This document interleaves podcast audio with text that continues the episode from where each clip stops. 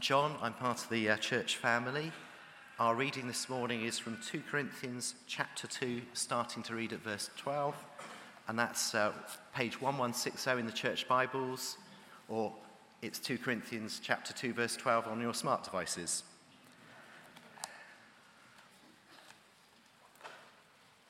Now, when I went to Troas to preach the gospel of Christ and found that the Lord had opened a door for me, I still had no peace of mind because I did not find my brother Titus there. So I said goodbye to them and went on to Macedonia. But thanks be to God, who always leads us as captives in Christ's triumphal procession and uses us to spread the aroma of the knowledge of Him everywhere. For we are to God the pleasing aroma of Christ among those who are being saved and those who are perishing. To the one, we are an aroma that brings death, to the other, an aroma that brings life. And who's equal to such a task? Unlike so many, we do not peddle the word of God for profit. On the contrary, Christ we speak before God with sincerity as those sent with, from God. Are we beginning to commend ourselves again? Or do we need, like some people, letters of recommendation to you or from you? You yourselves are our letter, written on our hearts, known and read by everyone. You show that you are a letter from Christ, the result of our ministry, written not with ink, but with the Spirit of the living God, not on tablets of stone, but on tablets of human hearts. Such confidence we have through Christ before God. Not that we are competent in ourselves to claim anything for ourselves, but our confidence comes from God. He has made us competent as ministers of a new covenant not of the letter, but of the Spirit. For the letter kills, but the Spirit gives life. Now, if the ministry that brought death, which was engraved in letters on stone, came with glory, so that the Israelites could not look steadily at the face of Moses because of its glory, transitory though it was, will not the ministry of the Spirit be even more glorious? If the ministry that brought condemnation was glorious, how much more glorious is the ministry that brings righteousness? For what was glorious has no glory now in comparison with the surpassing glory. And if what was transitory came with glory, how much greater is the glory of that which lasts? Therefore, since we have such a hope, we are very bold. We're not like Moses, who would put a veil over his face to prevent the Israelites from seeing the end of what was passing away, but their minds were made dull. For to this day, the same veil remains when the old covenant's read. It has not been removed, because only in Christ is it taken away. Even to this day, when Moses has read, a veil covers their hearts. But whenever anyone turns to the Lord, the veil is taken away. Now, the Lord is the Spirit, and where the Spirit of the Lord, there is freedom. And we all, who with unveiled faces contemplate the Lord's glory, are being transformed into his image with ever increasing glory, which comes from the Lord, who is the Spirit. Thank you. Thank you. Good morning, everybody. Great to be back at City, not least because it's nice and warm in this building. The last few weeks at East, we've been sitting in uh, gloves and hats and coats and scarves trying to keep warm in the school.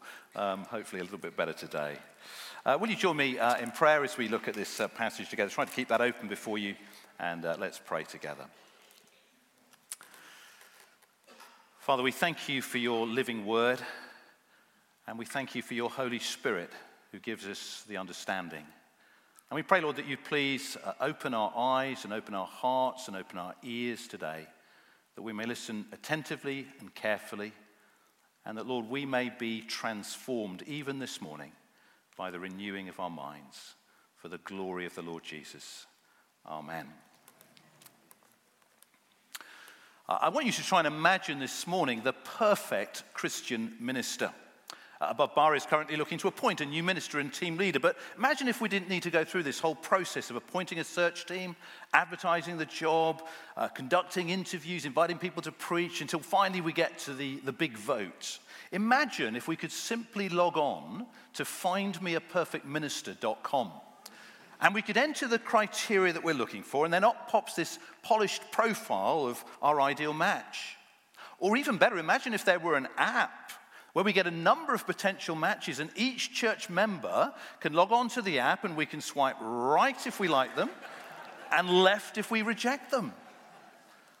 I need to stress I do not use dating apps. I actually had to Google which way was which just to, just to confirm, okay? But I wonder what would your criteria be for the perfect minister? In preaching, for example, must spend hours in the study preparing, but always be available to take calls and respond to emails. Must deal with every verse in a Bible passage in detail, but never go a second over 25 minutes. Must be an engaging speaker who makes me laugh, but never be light-hearted or irreverent. Or must be gifted in pastoral care, out visiting the sick every day, but always free to support me whenever I have a need. Or must spend hours in prayer every day, but be at every meeting and event. Or must be a strong, confident leader who tackles difficult issues head on, but is completely humble and gentle and never upsets anyone. Is that the perfect minister? Well, in today's passage, Paul defends his Christian ministry among the Corinthian believers. He certainly doesn't claim to be the perfect Christian minister, although he does minister as an apostle, a sent one of Jesus. That means that his words carry with them the weight and authority of the Lord Jesus himself. But Paul has faced much criticism for his ministry. Uh, you saw that last week, where the Corinthian believers were accusing Paul of being unreliable, planning to visit them one moment, then saying, No, no, sorry, can't make it the next. Uh, and in our passage, chapter 3, verse 1, Paul asks, you know, if he needs references, letters of recommendation to authenticate his ministry. In chapter 3, verse 5, he defends his competence in ministry, arguing our competence comes from God. And now, we're not apostles, of course, and one of the questions to ask in this letter is when Paul writes we, which he does quite a lot, who does he mean? Does he mean we as in the apostles? Does he mean we as in he and Timothy and others today set apart as paid elders and Christian ministers? Or does he mean we as in all Christians, all believers? Well, we could spend ages trying to decide that in this passage, but for the sake of time, I want to suggest that whichever we Paul has in mind in the various sections, there is a sense in which every believer is a minister of Christ Jesus. To minister means to serve people, to care for them, to share truth with them. And that's the calling of all believers. We're all involved in Jesus' great commission to make disciples, whether you're paid to do it, whether you do it in your day to day life, at home, at work, in your studies, or in your free time. And in defending his ministry, Paul helpfully gives us some clear marks of authentic Christian ministry. He helps us to see what good Christian ministry looks like and how it should be done. Which is so important, brothers and sisters, because you don't need to spend long, do you, on YouTube or on Christian TV channels to recognize there is a lot of bad ministry out there and a lot of bad ministers too. People who, chapter 2, verse 17, are out to peddle the word of God for profit. Retailers in the supermarket of fake Christian ministry, celebrity pastors simply out to make money from unsuspecting people. So, to help us tackle this passage, which we've headed up the glory of the new covenant, we'll look at it under three simple headings. Here are three marks of authentic Christian ministry, three criteria by which to test every claim to Christian ministry, and indeed every one who claims to be a minister of Christ Jesus. So, first, chapter 2, verses 12 to 17 authentic Christian ministry exalts Jesus. Authentic Christian ministry exalts Jesus.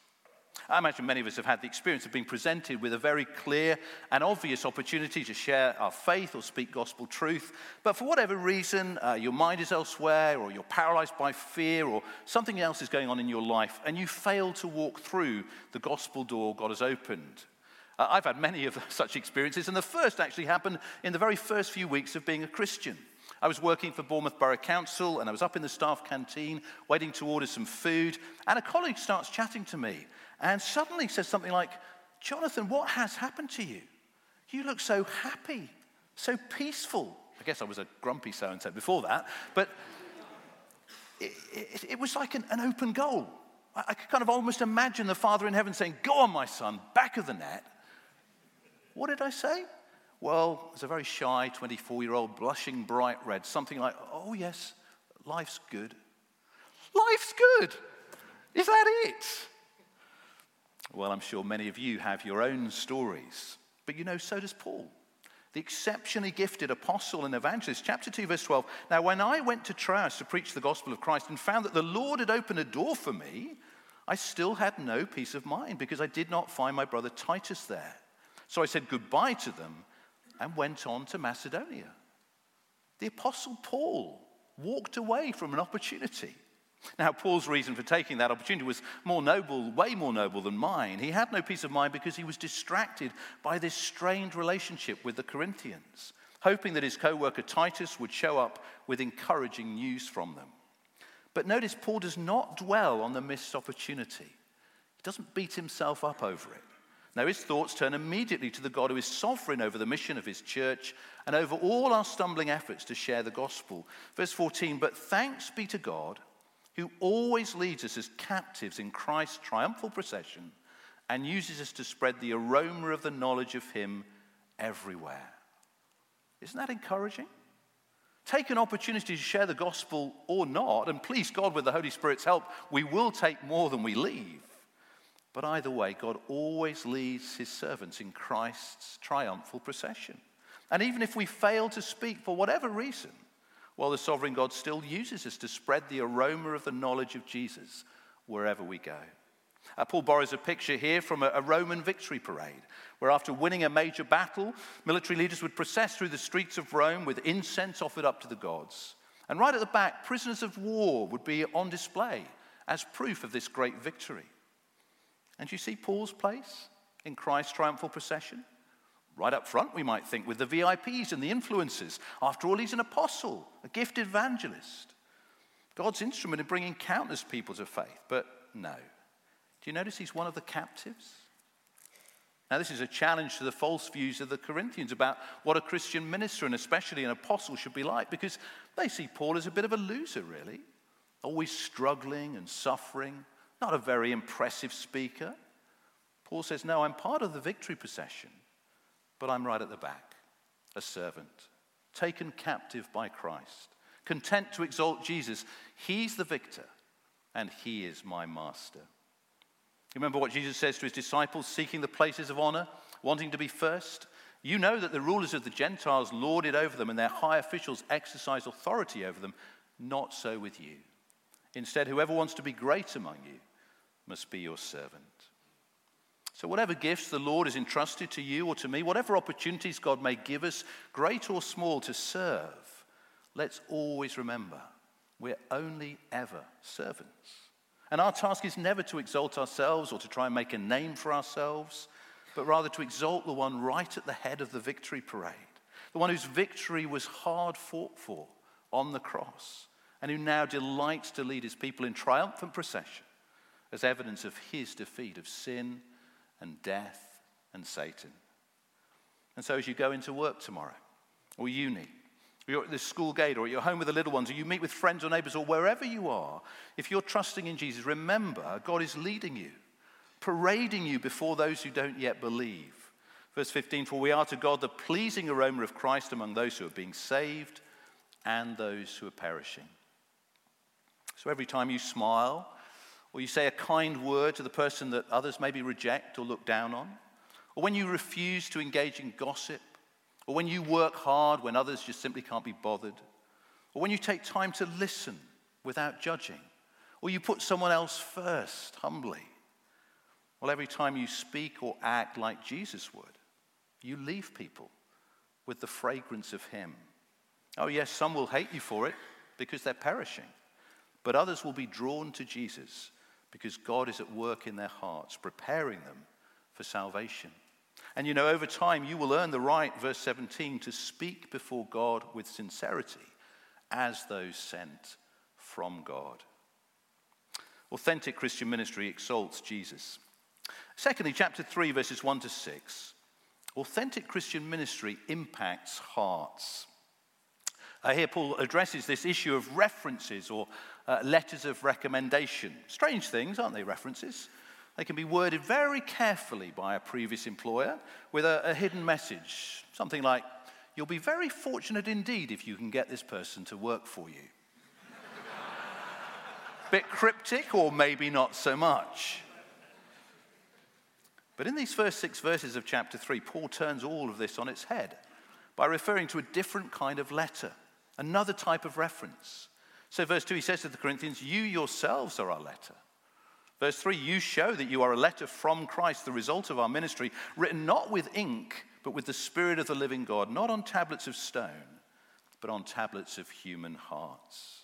And this contrast between letters written with ink or on tablets of stone, clearly a reference to the Ten Commandments, and letters written by the Spirit of God on the human heart, it runs through verses 1 to 6. And Paul stresses that he is a minister of what he calls a new covenant. That is, a new agreement from God about salvation. Uh, so, verse 6 He, God, has made us competent as ministers of a new covenant, not of the letter, but of the Spirit. For the letter kills, but the Spirit gives life. At the old covenant or contract that God made with his people Israel after he rescued them from slavery in Egypt, you can read about it in the book of Exodus. The old covenant specified that in loving response to God's gracious rescue from slavery, his people were to fully obey the Ten Commandments written on tablets of stone. That was their agreement with God so that they could enjoy life in the promised land. Problem was, they were unable to obey the Ten Commandments because their hearts were hard and disobedient. In, in the same way that today our natural hearts are hard, so we cannot keep God's law. Uh, if you're ever tempted to think that you can, well, just consider how you measure up to Jesus' summary of the law. Love the Lord your God with all your heart and with all your soul and with all your mind, and love your neighbor as yourself. That's the standard. Perfect love for God, perfect love for others, 100% of the time. Not one of us can live like that in our own strength. And that's why Paul writes, verse 6 the letter kills, because under the terms of the old covenant, disobedience leads to death.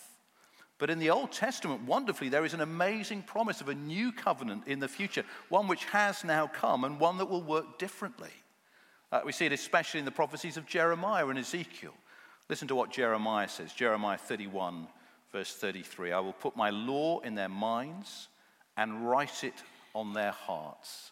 I will be their God, and they will be my people. And this is why Paul is so eager to stress that he is a minister of the new covenant, not the old one. The Holy Spirit has now come and lives within every believer here this morning who trusts in Jesus. He writes God's word on our hearts. He creates in us a delight in God's word and a desire to obey him, to please Jesus as Lord. And so, what Paul's saying really to the Corinthians is look, you're the only reference needed to authenticate our Christ exalting ministry amongst you. Just see how God is impacting your hearts, your inner beings, as a result of our ministry. Uh, later in the letter, Paul will write about the so called super apostles. People who are outwardly very impressive, amazing speakers, letters of recommendation and references coming out of their ears. Not weak or suffering or struggling like Paul, focusing not on inward transformation, but on externals. And this is why Paul is so keen to de- defend his apparently weak and unimpressive ministry. So that the Corinthians, as he puts it over in chapter 5, verse 12, can answer those who boast about outward appearance and not about what is in the heart. Do you know, brothers and sisters, the Lord is much less concerned about what you do for Him or how successful you are in life and ministry, whether you're an upfront person at church or work, very visible, or whether you're serving faithfully and quietly behind the scenes in the background. And He's much more concerned about what is in your heart and what is in my heart. And you know, if God's word is being written on our hearts, if it's impacting the way that we think, our attitudes, making us inwardly more like the Lord Jesus, do you know what will happen? Our colleagues, friends, housemates, unsafe family, they'll begin to sit up and they'll take note that we've been with Jesus. And some will be drawn to him. They may even ask you to give a reason for the hope that you have. And for those of us entrusted with the responsibility of leading and teaching others, whether it's in a service as today, or GSMA, or a group, or a ministry, or as overseers, let's pray for grace to lead with gentleness, humility, integrity. Because although we're not apostles, the way that we lead and speak, the attitudes we display, they will leave an impression on people's hearts. And the result of our ministries will undoubtedly impact and influence the kind of letter that they will become to others from Christ. It's one of the reasons the Apostle Peter writes that leaders shouldn't lord it over people. That is, not lead in an oppressive way, but rather be examples to the flock. At our recent members uh, forum, a number of us were there, and I think we saw our senior team set a great example for us of how to disagree over a disputable matter in a godly, gentle way. And it's so important because we tend to imitate our leaders. So, harsh, arrogant leaders will produce harsh, arrogant followers, but humble, gentle leaders will cultivate humble, gentle followers. Authentic Christian ministry exalts Jesus, impacts hearts, and finally, authentic Christian ministry transforms lives. Now, this final section is rich and complex and worthy, I have to say, of a Sunday probably all to itself. In fact, the renowned Welsh preacher Martyn Lloyd-Jones preached for 50 minutes, five zero minutes, on chapter 3, verse 18 alone. To which I imagine some will be thinking, oh, those were the days. and others, wow, I'm glad he wasn't my minister. But when time is limited and you want to get to the heart of a passage like this, it often helps to look for recurring words. If you just glance through quickly this last section with me, you'll see it's dominated by the words glory and glorious. So they come in verses 7, uh, verse 8, verse 9, verse 10, and verse 11. And then glory, notice, comes twice in verse 18. Now, the glory of God is the weightiness or the heaviness of God, his very essence.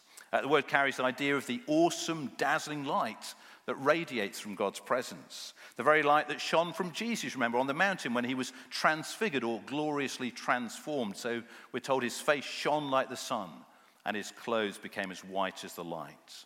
Uh, the glory of God is associated with his great acts of power, with the splendor and majesty and honor and praise that are all due to his name. And the essence of Paul's argument here is that God's glory is supremely seen not in the covenant God made with, through Moses, glorious though that was, but rather in the new covenant ministry entrusted to Paul and to the other apostles and through them to us today. Paul wants us to see that the ministry of the new covenant of the Spirit, which exalts Jesus and impacts hearts, is vastly superior to the old covenant. Why? Well, because it does what the law and the old covenant were never able to do it supernaturally transforms lives. You notice he argues for the superiority of the new covenant on three counts. First, verses 7 and 8 the ministry of the life giving spirit is more glorious than the ministry that brought death with letters engraved on stone. Secondly, verse 9 the ministry that brings righteousness is more glorious than that which brought condemnation. Thirdly, verse 11 the ministry that lasts forever is more glorious than that which was transitory or temporary.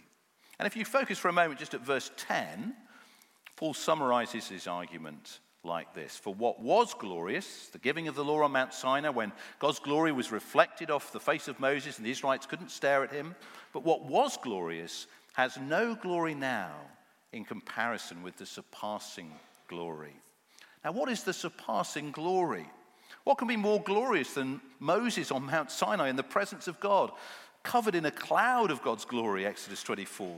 To the Israelites at the foot of the mountain, we're told the glory of the Lord looked like a consuming fire on top of the mountain. And then in Exodus 31, God gives Moses the two tablets of the covenant law, and we're told they were inscribed by the finger of God. What can surpass that for glory? How can you beat the giving of the law for drama and visual impact? Well, the better question is who can surpass that for glory? Apostle John gives the answer at the start of his gospel. The Word became flesh and made his dwelling among us. We have seen his glory, the glory of the one and only Son who came from the Father, full of grace and truth. If you want more glory than the finger of God writing words on tablets of stone, look to the very Word of God, Jesus, becoming flesh, making his dwelling among us. Therefore, writes Paul, verse 12, since we have such a hope, we are very bold. Don't ever be ashamed of the apparent weakness or ineffectiveness of the Christian message or the unimpressive nature of those of us who preach it. We can't compete with the huge crowds in a football stadium. We can't match the appeal of the, the great rock concerts or the blockbuster movies with their multi million dollar budgets. But you know, when you share a word of gospel truth with someone, or when you tell your own story of how Jesus has and continues to transform your life, even if you stumble over your words, well, it's a bit like throwing a stick of dynamite to a sleeping world that is dark and dead and lost and in desperate need of the words of eternal life. Often the dynamite is very slow burn. You know, like in those old Tom and Jerry cartoons. I watched one this week, actually, just for research purposes. a stick of dynamite in, in, in Jerry's mouth, just slow burn. But be in no doubt, brothers and sisters, the gospel, the good news of Jesus, is the power, the dunamis, the dynamite of God for the salvation and transformation of everyone who believes, even the most unlikely of people. The background to these final verses 12 to 18 about Moses and the veil is found in uh, Exodus 34.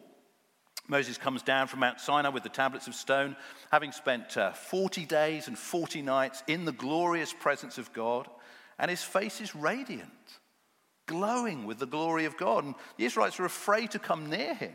And so he puts a veil over his face, which he removes whenever he enters the Lord's presence to speak with him, we're told face to face, as one speaks to a friend. And Paul uses those events to illustrate what it's like today for an unbeliever to hear or read the Word of God.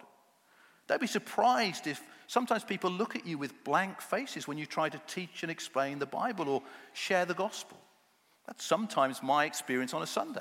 It's a joy to preach here at Above Bar because you're an engaged and attentive congregation, but it's not unusual to look out and see a few confused or quizzical looks too. Usually one or two have nodded off as well, but that, that's another story. but you know, I don't get too discouraged because, end of verse 14, only in Christ is the veil taken away. Even to this day, when Moses is read, a veil covers their hearts. But listen to this, verse 16. Whenever anyone turns to the Lord, the veil is taken away. And that's why I continue preaching and teaching, because I know the Spirit of God is at work among us. And verse 17, where the Spirit of the Lord is, there is freedom. That is freedom from the condemnation of the law that leads to death, freedom from slavery to sin, freedom to live as God intended me to live for His glory.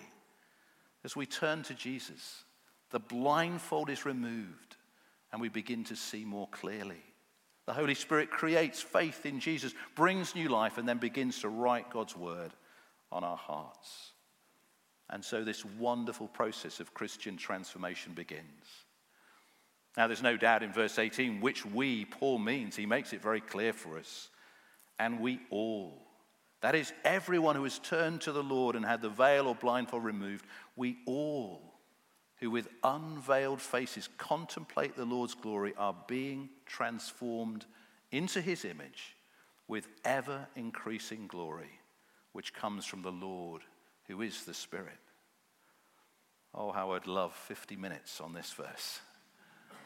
But in 50 seconds, note the deliberate contrast between the temporary glory of verse 7 and verse 12 and the ever increasing glory of verse 18.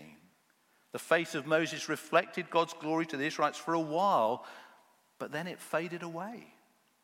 But if your trust is in Jesus Christ this morning, you are being transformed into the image of Christ with ever increasing glory.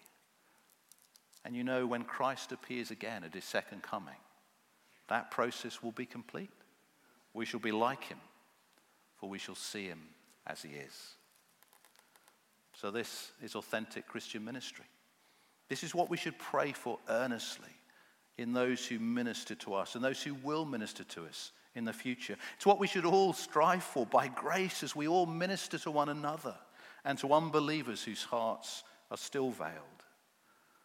Oh, please, God, that above bar church will always excel by grace in ministry that exalts Jesus, impacts hearts, and transforms many, many lives, all kinds of lives from all kinds of backgrounds, both here in Southampton and around the world.